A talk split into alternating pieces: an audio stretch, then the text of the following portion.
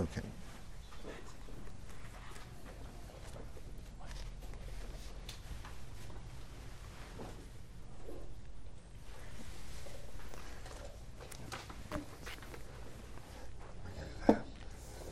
All right, as we get set up here.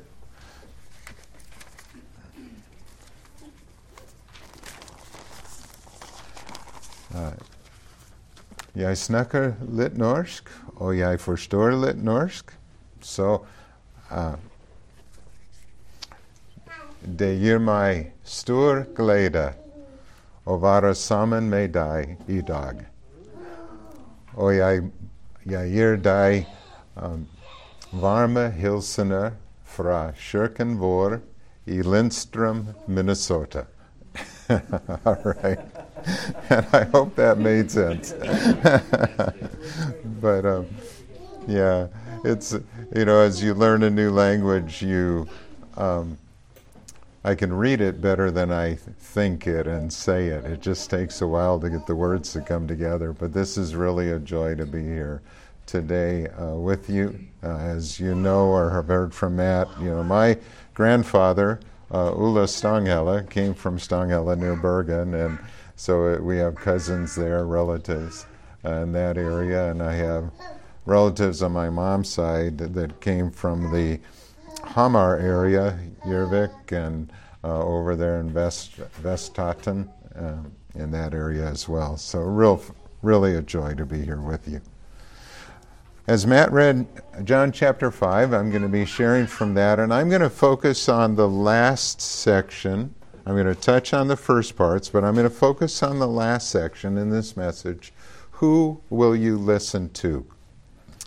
You know, two weeks ago in the United States, we had an observance of what took place on September 11th, 20 years ago.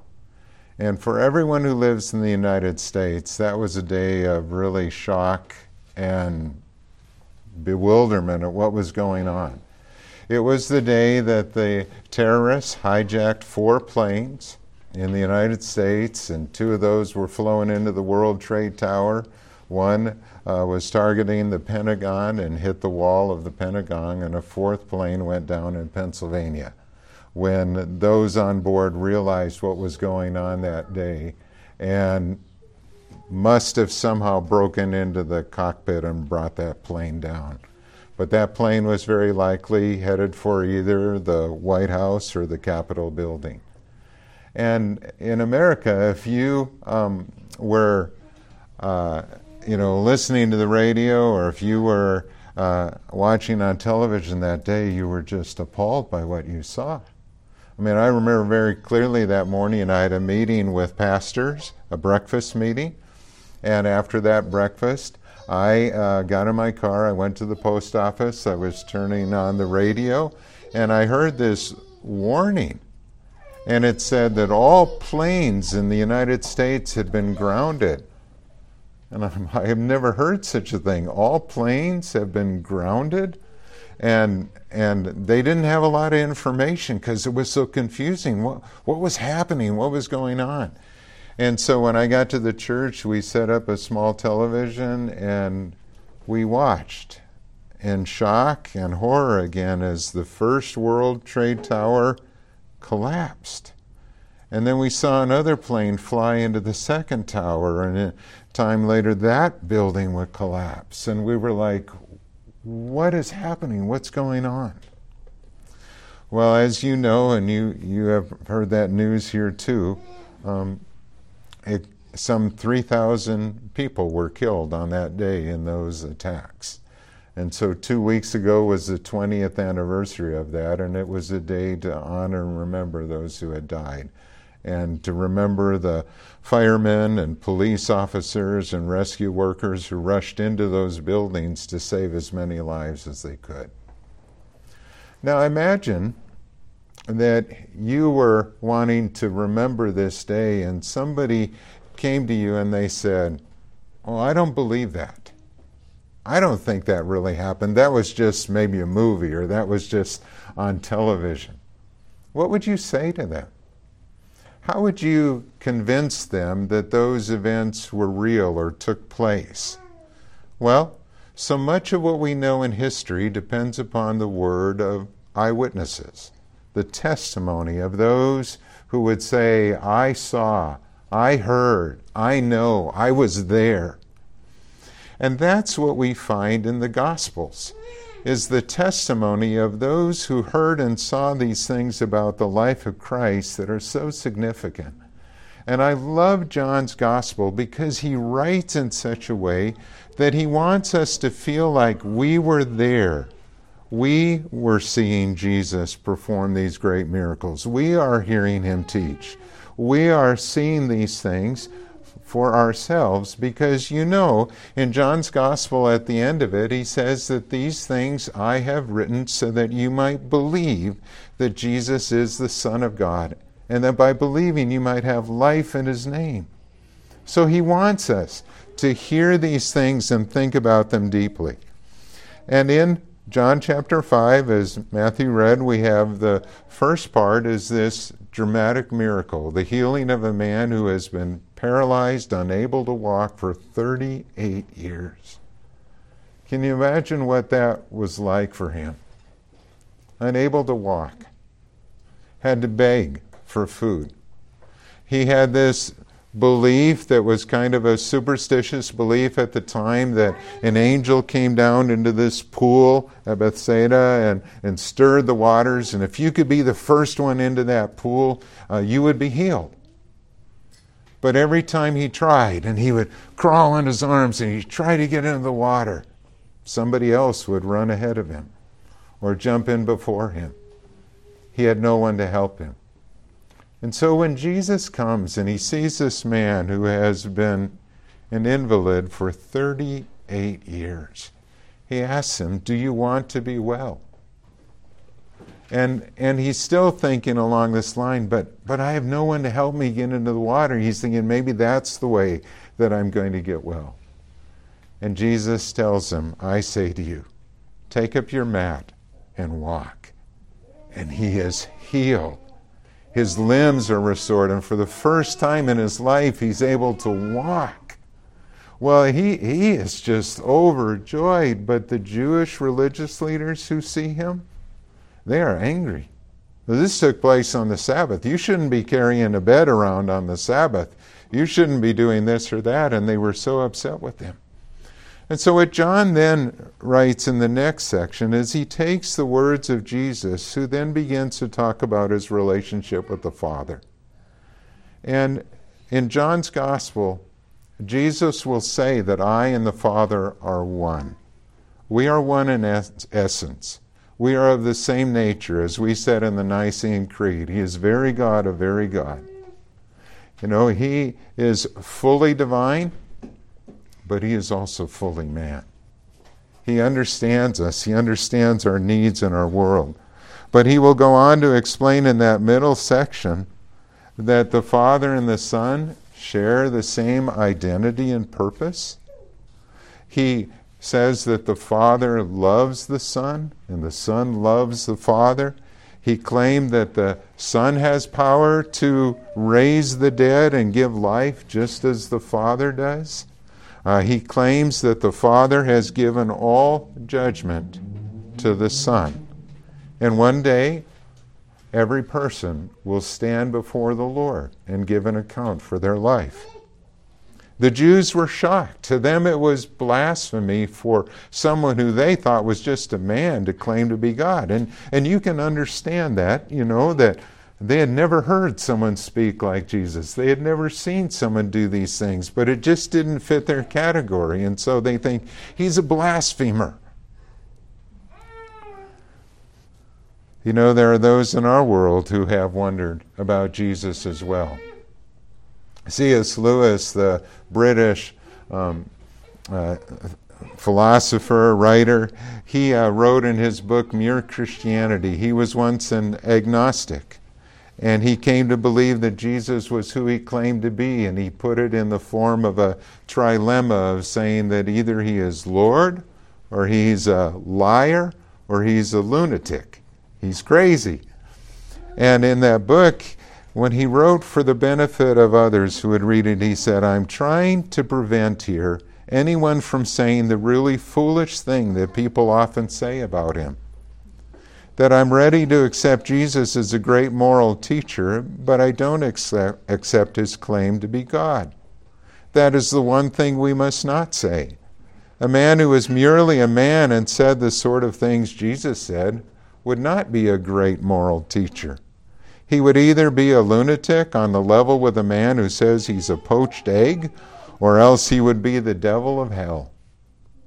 You must make your choice. Either this man was and is the Son of God, or else a madman or something else. So, Jesus, following this section in the middle where he talks about his relationship with the Father, then in verse 31 and into 32, talks about those who are witnesses to him. And he says to us, If I testify about myself, my testimony is not valid. What he's saying there is that if I'm the only one who bears witness to who I am, well, it's still true because Jesus' word is true, but in a Jewish court of law, there had to be two or three witnesses. And so you don't just take one person what they say and accept it as true. You would, in a court of law, need to have other witnesses. And what we have in the passage we'll look at here are five witnesses to Jesus' identity. Five witnesses that he clearly lays out. The first one is the witness of John the Baptist in verses 33 to 35. This prophet, who would be the forerunner of the Lord, who was out there in the wilderness and kind of eccentric, dressed in camel's hair, ate locusts, you know, lived in the desert. But people went out to him because they knew that this was a man of God. They, they heard him. There was something in his call. And so Jesus says, You have sent to John, and he has testified to the truth. Not that I accept human testimony, but I mention it that you may be saved. John was a lamp that burned and gave light, and you chose for a time to enjoy his light. And at this time that Jesus is speaking, John was either still in prison or he may have been killed by Herod. In the other Gospels, it is just before the feeding of the 5,000 that John the Baptist is beheaded while he was in prison. And Jesus grieved for this one who was his cousin. They were related, but he was also this forerunner. And what did John the Baptist say about Jesus? He said, I have seen and testify that this is the Son of God. He would say that of Jesus. He would say to those who were his disciples, He said, Behold, the Lamb of God who takes away the sin of the world.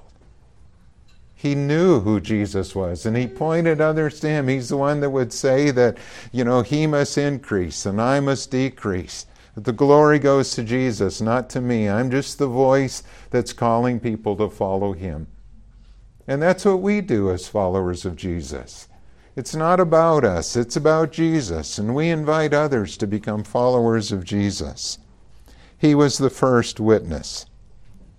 The second witness is the witness of the miracles that Jesus performed. It is a testimony weightier than John, Jesus says.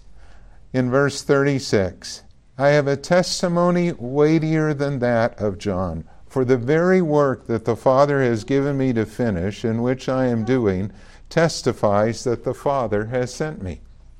So if you want to know if my claims, Jesus is saying, are true, look at the work that I do.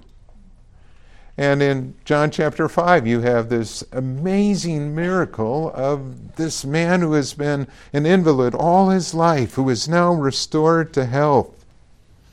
In John's gospel, the miracles that he chose to tell us about, he calls them signs. And when he calls them signs, that means they point to a greater spiritual truth. It's not just the miracle, but it is what they are intended to teach us about Jesus. He will also say at the end of his gospel that there are many other miracles that could have been written down, but these have been written down so that you may believe. So there are seven miracles or signs in John's gospel. You have the turning of water into wine in John chapter 2. You have the healing of the official son in John 4. You have the healing of the paralytic here in chapter 5. You have the feeding of the multitude, the 5,000 in chapter 6. You have Jesus walking on water in chapter 6. Lord of nature, Lord of all creation. You have the healing of the blind man in chapter 9, and you have the raising of Lazarus from the dead in chapter 11. When you think about all those miracles, that's just seven out of the many that Jesus did, but when you think about those miracles, who can do those but God? I mean, no one. I mean, we, we don't have anyone today who could walk into a hospital where there are patients sick and dying of COVID, struggling to breathe, and who could walk in and say, Be healed, and all of them are well and breathing again? I mean, we long for that. We wish it was so. But only God can do that, not man.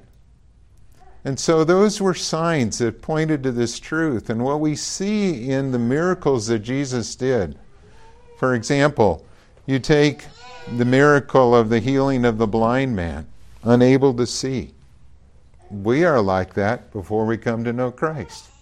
We are blind to spiritual truth, and He opens our eyes to see the truth of His Word or to see the glory of Christ and the glory of God. We're like Lazarus, who was dead, unable to give himself life, but God speaks and we are brought to life and our spirit is alive. Or we're like this paralyzed man who is unable to walk and helpless and has no one to help him, but Jesus who comes and speaks the word and he is made whole. And each of us who have come to know him have a story of a time when he spoke into our life and we heard his truth, and our eyes were open, and we came to see the glory of Christ and our need for a Savior, and we put our trust in him. That's what these signs are intended to show us. There is a third witness. It is the witness of the Father, and we see that in verses 37 and 38. He said, And the Father who sent me has himself testified concerning me. You have never heard his voice, nor seen his form, nor does his word dwell in you, for you do not believe the one he sent. He again is speaking to these spiritual authorities and people that were so critical of him, and he said, The Father has borne witness to who I am, that I am the Son, but you have never heard it. But others have heard that voice. In fact, in the Gospels, we have recorded those times when the disciples heard the voice of the Father. At Jesus' baptism, when the Holy Spirit descended upon him like a dove, the voice was given from heaven that said, This is my Son whom I love. With him I am well pleased. And God has said that in that way about no one else but he is saying, This one here in the water today who is being baptized, this is my son whom I love. And at his transfiguration, when he went up on the mountain with Peter and James and John, and Moses appeared to him, and Elijah appeared to him, and his glory shone through, so that his garments were whiter than any launderer could wash them and, and they saw his glory and they, they were in awe. Peter and the disciples didn't know what to say, even hardly. They were just overcome by it. And they heard the voice that said, This is my son whom I love. With him I am well pleased. Listen to him. Listen to him. And again, a third time in John chapter 12, verse 28, the Father spoke. Jesus had said to his father, he said, Father, glorify your name. And the father spoke and said, I have glorified it, and I will glorify it again. He would glorify it through the Son. And the people heard it, and they thought that it had thundered or that it was an angel that had spoken. And there is a voice that speaks to us too. And it is not that audible voice, but it is the voice of the Holy Spirit that speaks to our hearts when we hear the Word of God and it brings conviction. Or it, it assures us in our heart that these words are true. I mean, it, it's like when I look back and I was telling um, our, our kids and grandchildren, you know, my conversion when God had prepared my heart when I was 10 years old in our uh, Sunday school class. I was memorizing the Ten Commandments and I was memorizing the Lord's Prayer and the shorter catechism and the explanation. And I'm thinking about all these things. And it was that summer that a friend invited me to go to a Bible camp where a preacher shared the gospel and invited those who wanted to know Jesus as their Savior and Lord to come forward. And I went forward. And that night, I gave my heart to the Lord. And I remember the counselor who opened up the Bible to 1 John 1 9. If we confess our sins, He is faithful and righteous to forgive us our sins and to cleanse us from all unrighteousness. And without even trying, uh, it's, I memorized that verse. I mean, it just stuck in my heart. And I, I was like, that's me. I need forgiveness. I need God's mercy in my life. And the joy that filled my heart, knowing that I had been forgiven, was so wonderful. And the peace that came, and I began to read the Word of God in the New Testament that summer. Well, God does that in each of our lives. He speaks to us by His Holy Spirit. The fourth witness that is given here in verses 39 to 40 is the witness of the Scriptures. And he says, You diligently study the Scriptures because you think that by them you possess eternal life. These are the Scriptures that testify about me, yet you refuse to come to me to have life. They possessed the Old Testament, and especially it was the books of the Torah, the first five books of the Old Testament that they focused on. We have the benefit of having both the Old and the New Testament. So we have the writings of the apostles and of Paul and the others who wrote the scripture for our benefit. But they had enough to know that Jesus was the Messiah, God's Son. And so they studied the scripture, but they missed the main point of it. And you think about that. I mean, how could they do that? How could they miss these things like Isaiah 52 that talks about the suffering servant? How could they miss what Moses said in Deuteronomy 18 that God is going to send one like him who would be that prophet who is to come? You know, what they were like would be like uh, a man who reads a love letter from his wife. Say, I'll, I'll use Matt and Deborah here and say, Deborah wrote this love letter to Matthew and said, You know, I love you and I appreciate these things about you and was very affirming. Well, what would you think if Matt took that letter and he looked at the handwriting? He said, You know, that handwriting's really nice. Or he looked at the grammar and said, She uses good grammar. or the punctuation is good. And totally missed the message. I mean, that, that would be foolish to do that.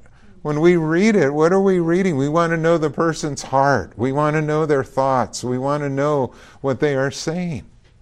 And somehow, these religious leaders and scribes, some of them became so precise that they would count every word in the books of the Torah. They would know the middle word. They would know how many letters there were. They would make sure they copied it accurately and all of those kind of things. But their heart missed what was being said about Jesus. They missed the most important thing. And so Jesus says to them, You diligently study the scriptures. And Moses is the one we're going to see a little bit later who spoke about me, and yet you missed it. Do you know that in the Old Testament there are 300 references to the Messiah? There are 60 major prophecies that were fulfilled in Jesus' life, and they tell us things like where he was to be born in Bethlehem. They tell us, you know, like where he's going to grow up. He would be called a Nazarene. He comes from Nazareth. That his primary ministry would be in Galilee, around the Sea of Galilee. They tell us the manner of his death. They tell us about the miracles that he will perform. They tell us about um, the names that he would be given, names like Emmanuel, God with us. I mean, when you, when you take all of these major things and things that were out of his control, how he's going to die, where he would be buried in a rich man's tomb, yet with thieves, with criminals who would be on each side of him as he hung on that cross. It's there for those who have eyes to see. But again, it takes the Holy Spirit to open our eyes and to see that. And that's why, as believers, when we come to the scripture and, and once you know Christ and you look at those things, it's like it's so obvious, it's there. But it's a work of the Holy Spirit to open our eyes to see. And the last witness that is talked about here is the witness of Moses himself in verses 45 to 47. And Jesus says, Do not think I will accuse you before the Father. Your accuser is Moses, on whom your hopes are set. If you believed Moses, you would believe me, for he wrote about me. But since you do not believe what he wrote, how are you going to believe what I say? The testimony of Moses was especially important to the Jews because Moses was the lawgiver. And they looked at Moses as their deliverer. He's the one who led them out of captivity in Egypt. He's the one who wrote those first five books of the Old Testament. Moses was the one who got them through the wilderness, they thought. Moses was the one who fed them bread in the wilderness. But it wasn't Moses, it was God. It was God who gave them these things. And do you know even more? It was Christ. He was that rock that was there. He was the one who was with them and who guided them. And in Luke's gospel, there's a parable that fits with this in Luke 16, verses 19 to 31. It's a parable of a rich man and Lazarus who died. Now, this Lazarus is not the one in John's gospel, this is a different Lazarus.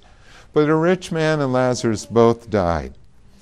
And the rich man goes to Hades or hell. The poor man is at Abraham's side, Abraham's bosom.